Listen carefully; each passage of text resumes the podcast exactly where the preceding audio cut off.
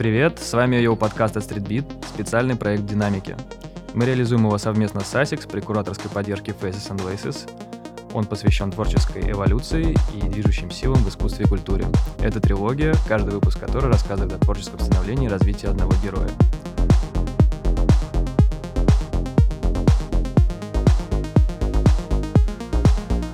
Сегодня в динамике музыкант, художник и писатель Никита Зимов. Никита, привет. Привет.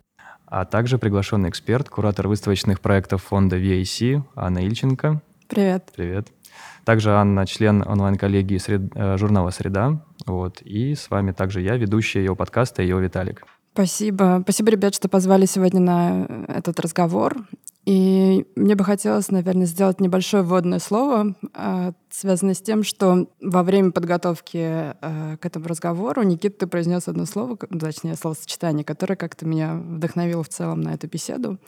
И ты, я уж не знаю, в шутку ли, или ты всерьез э, так о себе говорил, а, а именно то, что ты воспринимаешь себя как э, человек эпохи Возрождения. При всем при том, что мне кажется, что э, это совершенно не звучит как-то архаично или как-то странно. В этом смысле мне кажется, что есть масса примеров художников, которые действительно ну, ведут себя, ну даже не то, что ведут себя, а их, э, по сути, творческий путь представляет собой творческий путь человека эпохи Возрождения.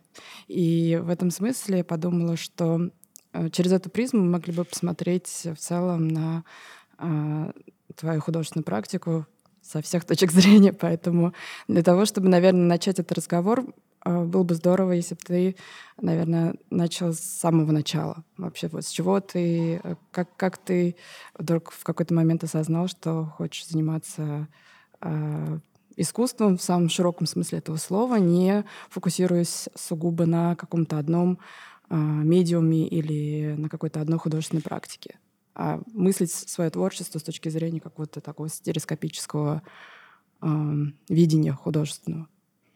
Если честно, мне просто никогда не нравились люди, которые вот сидят и занимаются чем-то одним. Э, мне повезло, что у меня в семье в общем, очень много родственников, которые занимаются разными абсолютно вещами, и я всегда мог кому-то подойти, обратиться, чтобы мне там помогли, ну, не знаю, что-нибудь э, сшить, связать.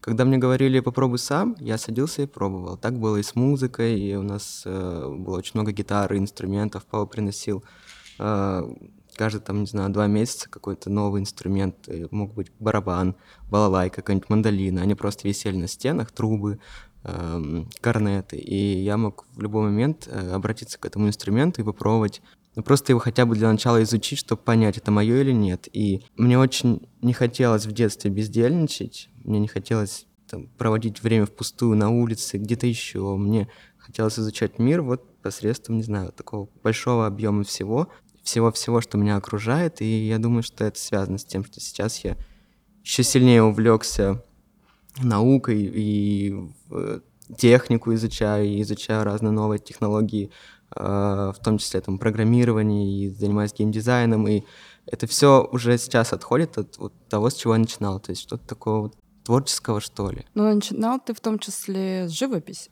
Да, конечно. Я изучал книги, я выписывал каждый месяц э, журнал, который назывался «Великие художники», и э, мне просто нравилось смотреть картинки сначала. То есть я не хотел там, пытаться что-то повторить, мне просто нравилось э, наблюдать за тем, как вот художник, э, начиная с его вот, самых простых работ приходил в конце пути к каким-то очень сложным историям, но я понимал, что если захочу что-то попробовать, то, наверное, мой, мой путь будет тоже не сразу таким крутым. То есть я буду делать, совершать много ошибок, и у меня, наверное, первое время абсолютно ничего не получится. То есть это будет полная ерунда, но я не должен отчаиваться, а пробовать, пробовать, пробовать. Поэтому вот этот момент меня останавливал долгое время начать рисовать, скажем так. Были ли какие-то художники, которые тебя вдохновляли в той или иной степени? Да, конечно. Мне всегда нравился Делакруа, и я думаю, что моя любовь к Делакруа э, во многом повлияла на то, что я ставлю, наверное, не ставлю, а для меня главный объект изучения — это женское тело обнаженное. Мне всегда нравилась работа, она была на обложке журнала, э, называлась э, «Смерть царя Саданабала», по-моему. Э, и там мораль в том, что а, царь Сардонапал вел какой-то очень распутный образ жизни, и в конце, когда эм, он, э, его вот царство упало в осаду, он решил во время оргии себя сжечь вместе со своими женами. И как раз э, в центре сюжета вот это вот окончание этой оргии и, в общем, какая-то очень большая серьезная бойня. И в том числе я об этом думал, что вот если я вдруг захочу когда-нибудь вести распутный образ жизни, то это ни к чему хорошему не приведет. И я всегда увлекался э, работами модернистов, и мне всегда нравились э, картины с натурщицами. То есть мне просто почему-то вот именно это привлекало, как сама красота, как художники изображать женщин, Э, при этом не изучая бэкграунд, не изучая, о чем это, кто это.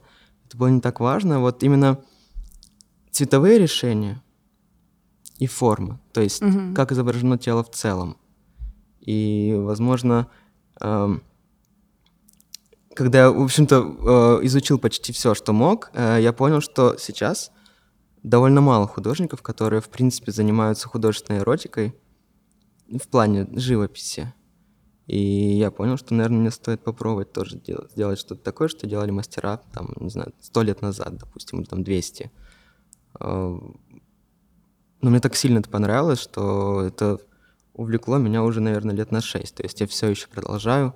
Сейчас посредством нейросетей я генерирую новые работы э, несуществующих портретов, несуществующих тел, форм, всего остального. И ну, это еще сильнее затягивает, потому что это уже настоящее, и мне сложно что-то брать из головы и изображать, поэтому я использую нейросети, которые за меня делают всю работу, то есть создают, по сути, эскизы. Ты не раз в своих интервью говорил о том, что черпал вдохновение у таких авторов, как Анри Матис и даже Рихтер, насколько я помню. Какого рода важность эти для тебя авторы эм, являют? Я помню, что особенно с Андреем Матисом у тебя там, по сути... Да, у меня есть серия одна. Да, у тебя была серия, Самая которая... ранняя, первая. Э, да, ты, по сути, ну, апроприировал уже существующие образы, да, в некотором смысле. Mm-hmm. И интересно, что разные авторы, разные художники понимают апроприацию ну, специфическим образом. Для кого-то это является определенной формой провокации, как угу. у Дюшана, например, угу. да, который, э, по сути, в некотором смысле своим жестом, когда он там нарисовал усы Мона Лизе, пытался низвергнуть авторитет искусства да, или авторитет определенной а, образности в искусстве. В твоем случае это было немножко другое, потому что это у тебя, э, как мне казалось, это скорее вот э, снова эксперименты с формой и с цветом. Это был самый первый шаг. Я боялся всего и не понимал, как, э, как мне действовать, как мне придумать свой стиль какой-нибудь, и сделать что-то новое.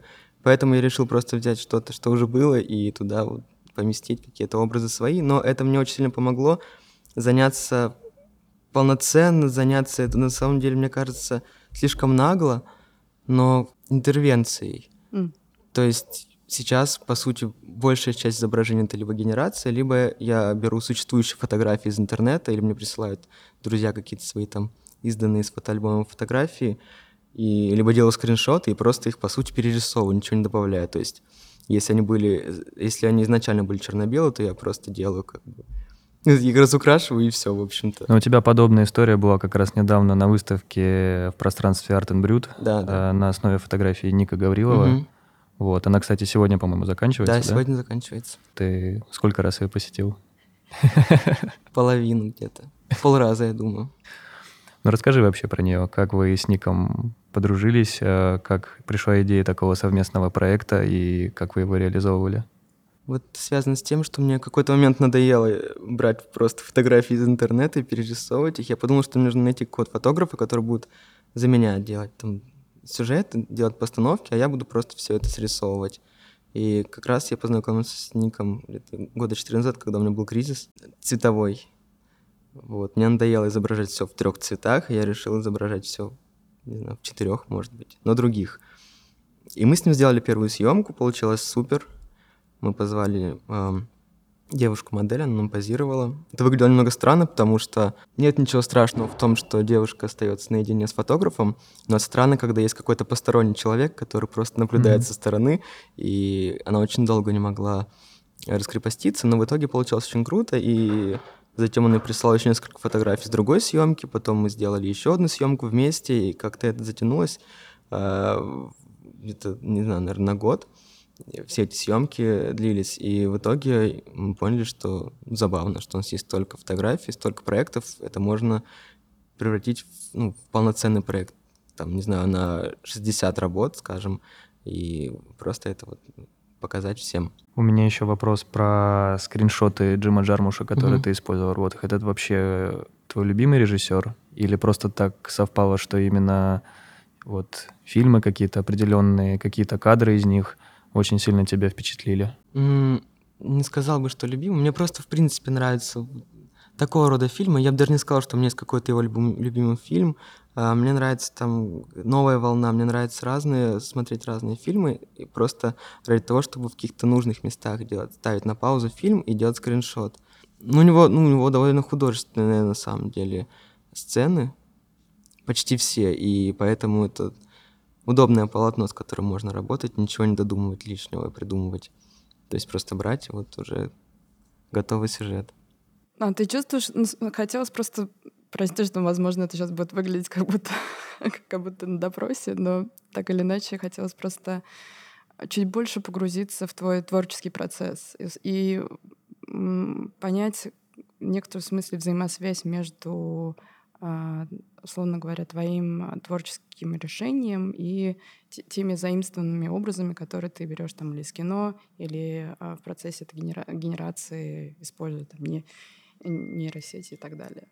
У тебя есть как в этом смысле, как ты, у тебя изначально есть конечное понимание твоего результата, или ты готов вот этот момент импровизации, да, момент, что ты не контролируешь э, этот процесс от начала до конца, есть вот этот момент эм, экспромта, да, случайности. Мне просто хочется, чтобы было, чтобы получилось что-то крутое, и все. На самом деле это не важно, какими способами, какими инструментами. Нет, вот эм, нет этого э, какого-то вот художественного потока, в- как, как обычно это понимается у художников, когда они там стоят, э, бросают краску на стену, что-то еще делают. Вот эмоционального единения со своей работой его нет. То есть это все, по сути, какая-то все супер машинно и все супер линейно, и из-за этого я не всегда понимаю реакцию на свои работы, когда там мне кто-то говорит спасибо большое, я так вдохновлен, так впечатлен, мне так нравятся цвета, все такое. А я этого не понимаю, потому что для меня это ну, не то чтобы просто работа, а скорее это очень интересное дело, в котором, по сути, нет смысла как такового. То есть это вот просто человек делает вот так, он делится этим с миром. Я- нет никакой цели, в общем, конечной, потому что я все это делаю для себя, чтобы вот мне было, чтобы мне было в старости, когда я буду умирать, надеюсь, никогда, э, чтобы я понял, что я сделал очень много всего крутого, И при этом ты хочешь, чтобы, за... то, чтобы ты именно запомнил, что ты сделал, а чтобы, Да. возможно, знаешь, ну, запомнили не твои работы, а чтобы ты именно запомнил свои работы. То есть тебе вот это первостепенно, правильно? и чтобы запомнили меня, но не как художника. Ага. Не обязательно как художника. Вот. И чтобы я а, понимал, что моя жизнь была крутой, полной, интересной, и у меня было много разных дел. А если я буду забивать голову, э, думая о том, сколько в этом смысла или а, для чего это все, я просто сойду с ума очень быстро. Мне кажется, любой сойдет с ума, если будет много думать. На, на самом деле, поясню, просто мой вопрос был скорее не в том, что там, мы смотрим на творческий процесс сугубо утилитарном Мгм. м, смысле слова. Поэтому просто я знаю, что очень многие художники вот просто дотошно там выверяют буквально каждый этап а, реализации там своих идей, а, а некоторые просто готовы отпустить этот момент и погрузиться вот в этот какой-то... А в этом не- плане у меня есть, да, конечно, у меня есть, ну, порядок. Есть порядок, и у меня есть... э, Из-за этого мне кажется, что а, вот как раз почему я сказала про какой творческий порыв, что из-за того, что я знаю, в какой последовательности что я должен делать, то есть там подготовить бумагу, подготовить какой-то там порошок акриловый, сделать эскиз, уже какой-то существующий, либо придуманный, все это эм, обрисовать, отсканировать. Все. То есть это все делается всегда так. В течение там какого-то времени. Нет такого, что я хожу над работой два дня или три и думаю, ой, нужно что-то добавить, нужно здесь убрать. Как я могу убрать? Не могу никак. Сделать заново, поменять цвет, фон. Примерно э, я знаю сразу, что я хочу сделать, как это должно выглядеть, э, в том числе в, в цветовом плане. Слушай, а с другими направлениями твоего творчества у тебя такой же порядок, план есть? То есть с музыкой нет. и с э, писательской деятельностью нет. у тебя не так? И с вязанием такого нет. И с керамикой такого нет. То есть тут уже больше по, по вдохновению, правильно? Да, ну то это уже, это, это как скорее вот... Э, если жить настолько правильно, то тоже, наверное, можно сойти с ума. И в чем-то, в каких-то деятельностях я позволяю себе, конечно, э, импровизацию.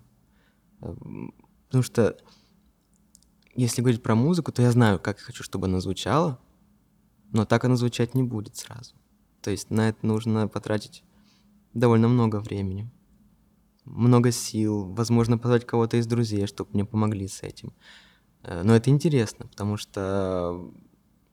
Да, наверное, до конца ты не знаешь, что ты именно хочешь. Иначе получится, как в Sims, когда персонаж стоит, рисует картину, и он ее рисует очень быстро, получает за это деньги, и он в этом уже э, профессионал, а в итоге... А дальше-то что? Можно немножко побольше рассказать о музыке, что это для тебя значит? Я обратила внимание, что некоторые свои выставочные проекты ты сопровождал э, музыкой, музыкальным. Э.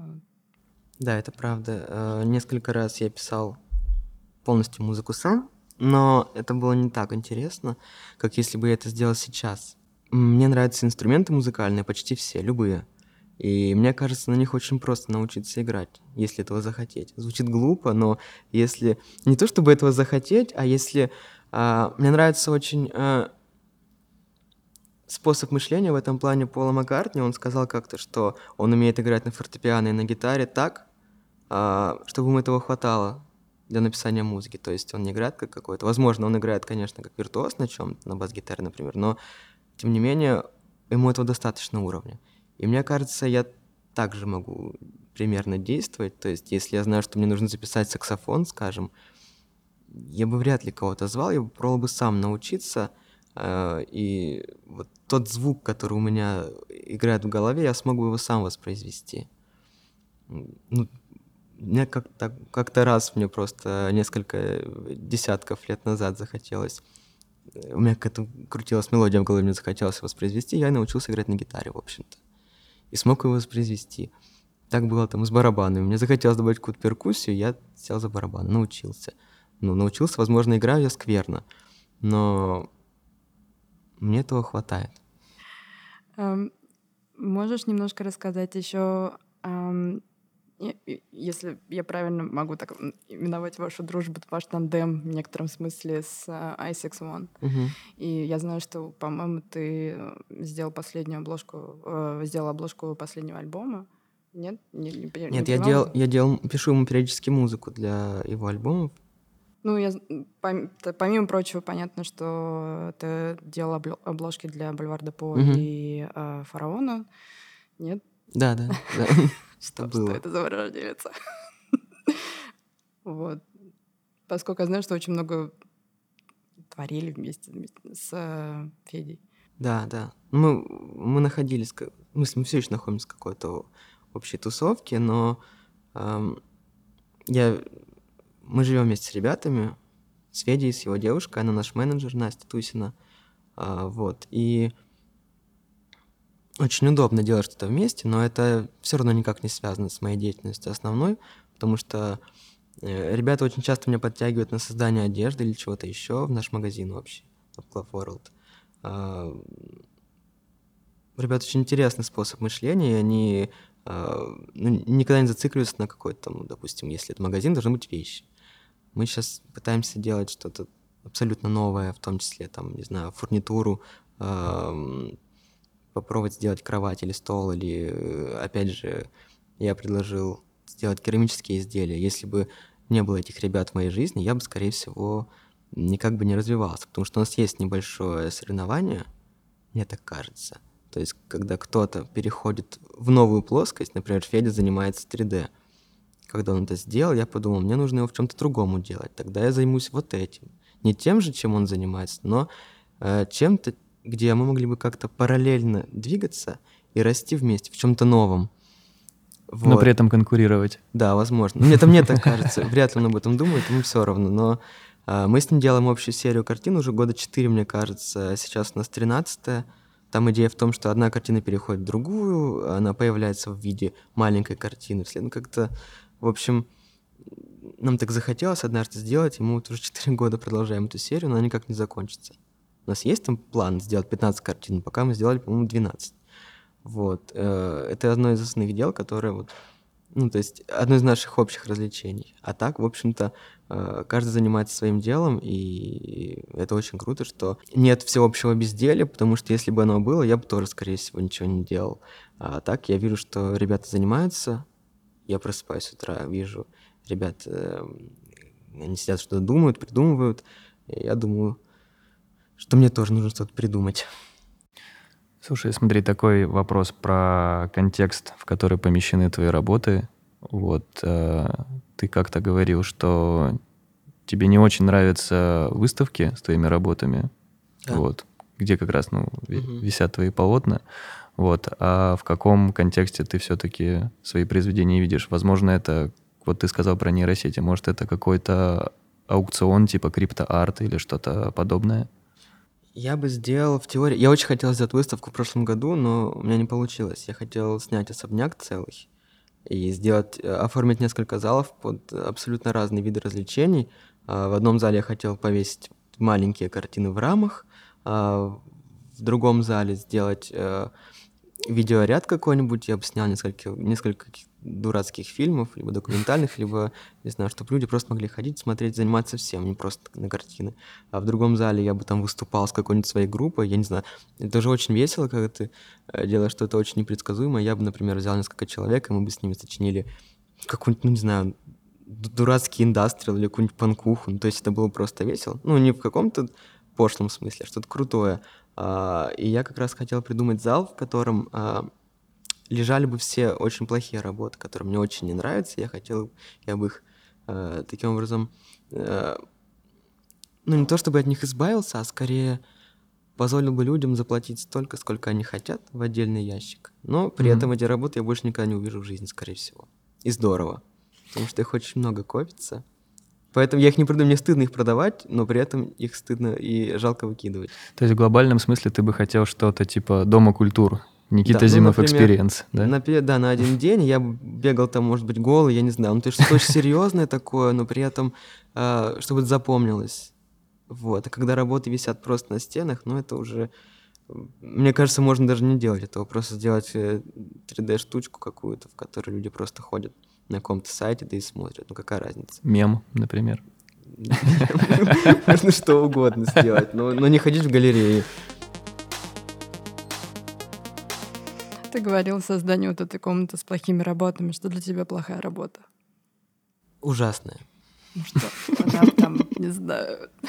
Худшая. Одна из самых худших. Как выглядит плохая работа, на твой взгляд? А, Она выглядит, во-первых, очень плохо.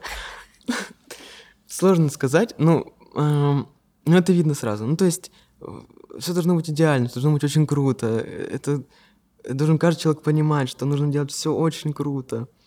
У меня не всегда получается, скорее никогда.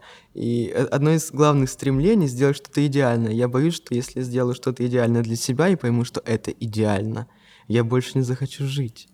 А эти работы, которые плохие, но они неудачные, ну то есть цвет не тот, сочетание не то, какая-то дурацкая форма, лучше кому-нибудь подарю ее. Мне даже подарить стыдно, если честно, иногда. Но ну, лучше, мне кажется, утилизировать. Уже да, я сейчас понял, что я приеду домой и все выброшу. Не-не-не, ни в коем случае. Не делай этого, потому что это Твой рассказ мне напомнил эм, одну выставку английского художника Джереми Деллера, который целый зал посвятил эм, с плохим работам, то есть или своим провалам. И в этом в смысле в искусстве это всегда какая-то повторяющаяся тема перфекционизма и страха ошибки, да, и страха как бы а, остаться неудовлетворенным там своей работой или там с- своим искусством. И в этом смысле э, это очень большая редкость, когда художник вот открыто признается в том, что да, я сделал плохую работу. Вот поэтому я всячески поощряю тебя это сделать. А мне всегда казалось, что наоборот, когда у художника есть э, пять версий какой-то работы одной, ну, как у Ван Гога там есть, например, Мгм. пять подсолнухов, мне всегда казалось, что это как раз э, с этим как-то связано. То есть я плохо помню, с чем это связано. Сам. Ну, у Мунка есть тоже там пять криков. Почему он их сделал? Не, ну понятно, что это все является результатом поиска какого-то идеального решения. А в ситуации Деллера это было просто а, по каким-то самым разным причинам эти работы оказались. а, Мне кажется, шутка все же. Может быть, может быть, конечно. Да, а ты не думал просто, что одна из таких испорченных работ, возможно, станет когда-нибудь Шедевром. культовой? Знаешь, я просто могу привести пример а, в кино. Вот а, Аль Пачино очень не любит фильм а, «Лицо со шрамом». Но этот фильм реально культовый. По нему делали там видеоигры, по нему там, знаешь, у каждого уважающего себя гангстера постер Scarface в кабинете висит. Вот, то есть э, с твоими, мне кажется, работами может быть то же самое, будь они недоделанными, испорченными. Мне кажется, что у них тоже есть шанс стать э, культовыми. Знаешь, пусть ты их и, ну, не любишь, но почему? Возможно. Я еще слишком слаб, чтобы быть, э, чтобы претендовать на роль крутого чувака, как Брайан де Пальма, и, знаешь, э, и считать свои фильмы провальными или какими-то еще, но я пока еще ребенок. Если бы я сделал что-то по-настоящему крутое, и все сказали бы, что это провал, тогда да. Мне нужно достичь уровня, не знаю, просто крутого чела. А так, мы все какие-то молодые ребята, все что-то делаем, все чем-то занимаемся, говорим о том, что мы классные какие-то еще, но если э, смотреть на это все прямо, то пока рано говорить об уровне. Поэтому те плохие работы, которые я делаю, они Мгм. на самом деле плохие. А вот у тебя есть прям жа- жажда вот этого величия, как ты сказал, Брайана де Пальмы? А, вот этого, ну, знаешь, масштабности своего искусства, чтобы тебя там, знаешь, там на улицах узнавали твои работы, говорили, о, это там Никита Зимов. Мне хочется просто внимания и ласки, и э, простого женского счастья. О простом женском счастье. Я так, насколько я понимаю, тема сексуальности тебе близка. Во всех смыслах. Вот. И, э, ну, помимо того, помимо серии Sexual Devotion, которая у тебя была там, несколько лет назад, а, насколько я знаю, ты сейчас работаешь над чем-то Над ещё. книгой любви. На книга любви. Она так и называется? Да, большая книга любви. И... Ну, ничего особенного, там просто будут какие-то романтические сюжеты, целующиеся люди и обнимающиеся люди, и я думаю о том, чтобы сделать несколько скриншотов из эротических фильмов. Ам, просто у меня есть, мне всегда казалось, что у меня есть два каких-то очень странных дара, а, два таланта. Я бы не сказал, что это таланты, это очень странные таланты, две суперсилы, скорее. Вот Кто-то умеет петь, кто-то играть. А я умею очень хорошо запоминать музыку, всю, которую я вижу. По названиям, по песням, по годам, эпохам, жанрам. И почему-то я очень хорошо запоминаю ам, порнофильмы и порноактрис. Даже, я могу их даже не смотреть. То есть я знаю почти всех а, визуально и по именам. Где-то я увидел у кого-то там в интернете, где-то кто-то сказал.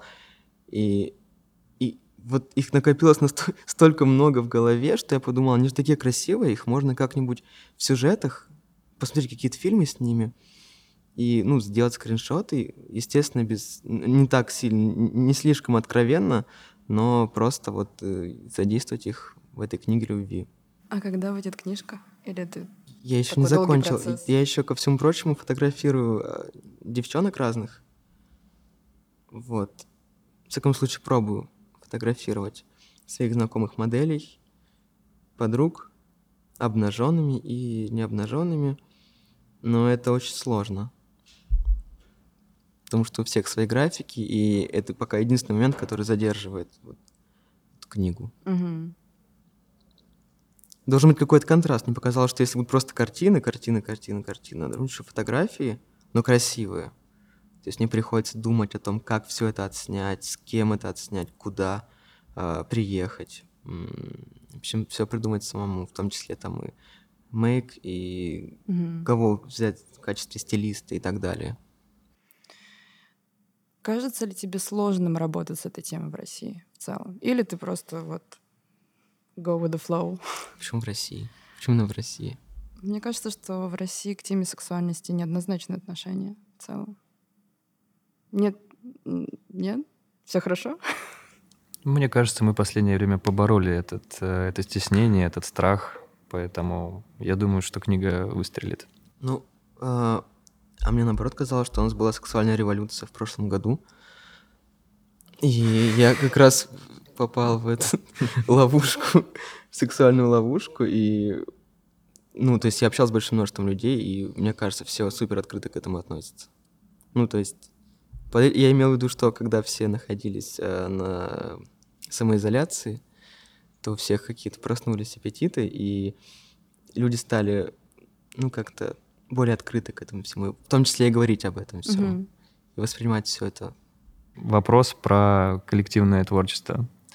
А, есть критики, которые ставят а, идею коллективного творчества под сомнение. Вот, э, например, версия о том, что Шекспир мог бы быть группой авторов, вот, кажется им нелепой.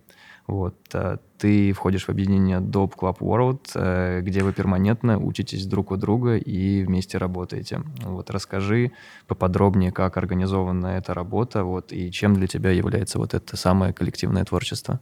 Ну, периодически устраиваем какие-то просто мозговые штурмы, и я обращаюсь со своими штуками к ребятам, э, потому что я не очень, не всегда уверен в том, что я делаю что-то правильное и крутое. Очень часто кажется, что это какой-то полный отстой, и я к ним прихожу, говорю, они говорят, ну, типа, можно лучше, например.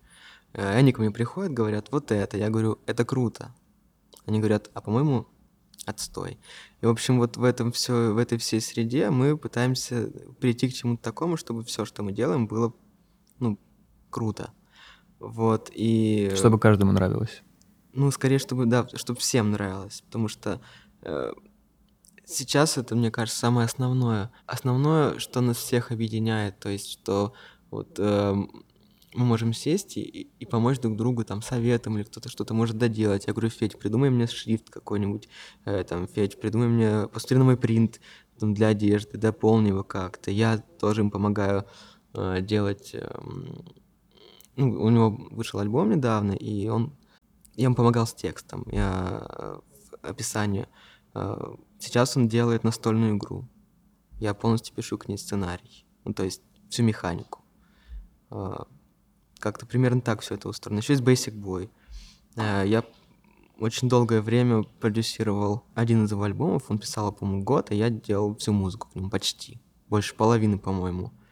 А все сказали, ну, альбом так себе. Я подумал, я же в этом не виноват, скорее всего. Ну, то есть люди были не готовы к такой музыке, там получилось какой-то более не рэперский, а какой-то он такой вот, что ли, инди, и никто не понял, в чем прикол, почему нужно так было резко менять вектор свой. И он тоже как-то расстроился, что вот так получилось, но тем не менее мы все примерно вот друг да, то есть вы в равной степени друг другу доверяете, доверяете да, мнениям. Да, да, да. да это, это круто. У меня был вопрос. А, ты в каком-то интервью сказал, что, а, процитирую, что художники не должны а, работать с модными брендами. Ты до сих пор разделяешь эту позицию или... Нет, я думаю, что я это сказал, когда, э, когда я кому-то завидовал, скорее всего, просто. Почему? Вот из зависти я сказал, что вы все козлы, вы все не должны, не должны работать. Я должен с ними работать. ну, конечно, нужно, ну, это же круто. Не работать, в принципе, во-первых. А работать с брендами — это супер если, если они классные. У меня пока не было такого опыта. Но мы, мы хотим сейчас, у нас есть план, я ничего не скажу, но вот мы с доп-клапсами хотим сделать кое-что классное с кое с кем. Хорошо. Stay tuned. Um, ну, я, мне, мой вопрос был еще связан с тем, что uh, ну, известны разные коллективы художников и дизайнеров, которые а, там, например, в 90-е появил, появилась такой Bernadette Corporation, которая, с одной стороны, апроприировала язык э, корпоративного мира моды, да, и там как-то в некотором смысле заигрывала с ним. С другой стороны, пытались создать свою, условно говоря, нишу, а, там, условно говоря, свое видение сосуществования искусства и моды, музыки и так далее. Вот. И поэтому они как-то выступали в некотором смысле в оппозиции существующей индустрии фэшн-индустрии. Вы как-то себя так мыслите в такой парадигме, или вы, вы в этом смысле у вас свой путь? Нам повезло, что мы со всеми дружим просто, mm-hmm. и есть большое множество брендов молодых. Mm-hmm. Если говорить не про какой-то там мир высокой моды, а в целом те, кого покупают, э, те, кого носят очень часто, и мы со всеми дружим, но при этом должна быть какая-то грань, то есть вот э, эти коллаборации, они вряд ли, ну, даже не знаю, какую аналогию провести с чем. Не могу объяснить, но как будто бы эти люди могут дружить и существовать вместе, допустим, в какой-то вот среде, но при этом работать вместе они не могут, потому что у них совершенно разные векторы, и тем не менее нет какого-то, ну там, нет какого-то соревнования.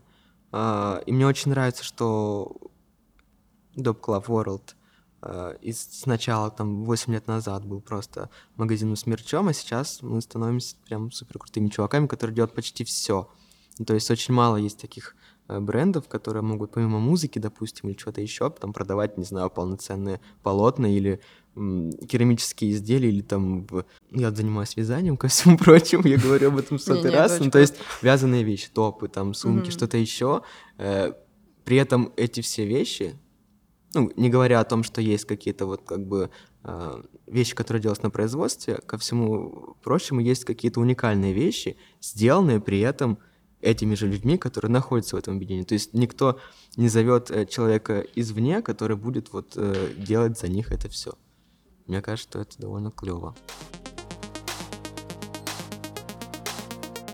А, смотри, у меня есть еще один очень важный вопрос. А, задаешься ли ты вопросом, зачем ты занимаешься вообще творчеством и как ты себе сам на него отвечаешь? Вообще, зачем все это? Ну а, а чем еще заниматься? Мне э, очень смущает. Я недавно ехал в поезде, и там кто-то оставил книгу. Э, я был вынужден ее прочитать, потому что я все читаю, почти все, что вижу. А это была биография группы Mode. А, ну, я так все знаю без, без книги, просто там были какие-то моменты, когда у них после туров э, были очень долгие, э, ну не выходные, а отпуски там на 4 года, они ничего не занимались ничем. 3 года, 2 года, 4. И я думал, а, а чем же они занимались? Ну, то есть нельзя же так э, жить, что вот ты занимаешься музыкой, у тебя есть время отдыха, и оно длится 3 года, скажем. И всегда это смущало. Там Daft Punk распался, 8 лет они ничего не выпускали. Чем они занимались? Ну, возможно, выступали. Мы ни разу не видели информации о том, что кто-то из участников, э, не знаю, открыл э, теннисный клуб или что-то сделал. То есть не всегда понимаешь, на что можно это время потратить. И поэтому э, я люблю э, делать все время, заниматься чем-то и делать большое множество дел, только не то чтобы ради того, чтобы забить это время и не бездельничать, а чтобы просто узнать себя получше. И э, если я буду отдыхать по 4 года после каждой выставки, то я просто упущу время, не знаю, понять, на что я способен еще. Ну, нужно понимать, что вот есть ты, ты есть у тебя, э, ты можешь многое. Это не какой-то мотивационный текст, я просто думаю, что... Ну, то есть это Ты самое важное, что у тебя есть. Это просто, это просто очень логично. Не знаю, я занялся бегом, я никогда не думал, что я умею бегать. Оказалось, что умею. Странно, но это дело лучше, чем все остальное. Прикольно. А что еще можно попробовать? Я не знаю. Ты можешь пойти а, устроиться э, в какой-то кондитерский цех может быть, ты умеешь делать торт, кто знает. Ты говоришь о том, что многие твои работы — это автопортреты, и ты создаешь такой визуальный дневник, который помогает тебе вспомнить не только события, которые с тобой происходили, но и умонастроение какое-то. Вот, и вопрос в том, что способствует ли это деконструкции твоего личного опыта, помогает ли это тебе с, с самоидентификацией отслеживать, э, как эти умонастроения меняются в твоей голове. И служит ли для тебя творчество некой терапией, средством вот этого самого самопознания? Возможно. Э, мне, мне очень нравится, что я придумал систему цветов, которые очень четко отражают мое сегодняшнее настроение. То есть там есть зеленые, красные, яркие, темные, и я, э, если я посмотрю какой-нибудь, э, зайду к себе на сайт и посмотрю, когда была опубликована работа, я вспомню сразу, что было с мной в тот день как я себя чувствовал и э, насколько этот день был э, крутым или отстойным. И это очень удобно, потому что, учитывая, что на работу уходит.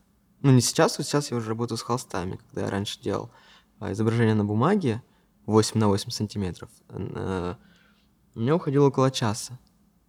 И обычно я работал поздно вечером, то есть когда день уже почти прошел, я выбирал какой-то сюжет, либо его придумывал, либо генерировал, получалось что-то странное, и, э, в общем, я это изображал.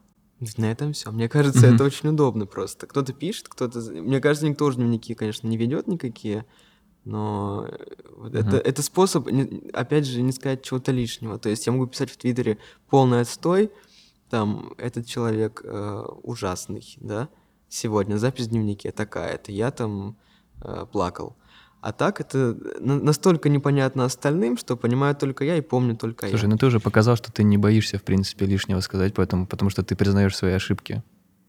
Но я всегда говорю очень много, к сожалению, лишнего, и э, это, это связано с тем, что м- меня окружает большое множество людей, зачастую не совсем знакомых, и когда люди знакомятся, э, они не всегда понимают, насколько долго они будут общаться, стоит ли тратить время свое угу. на то, чтобы открыться этому человеку.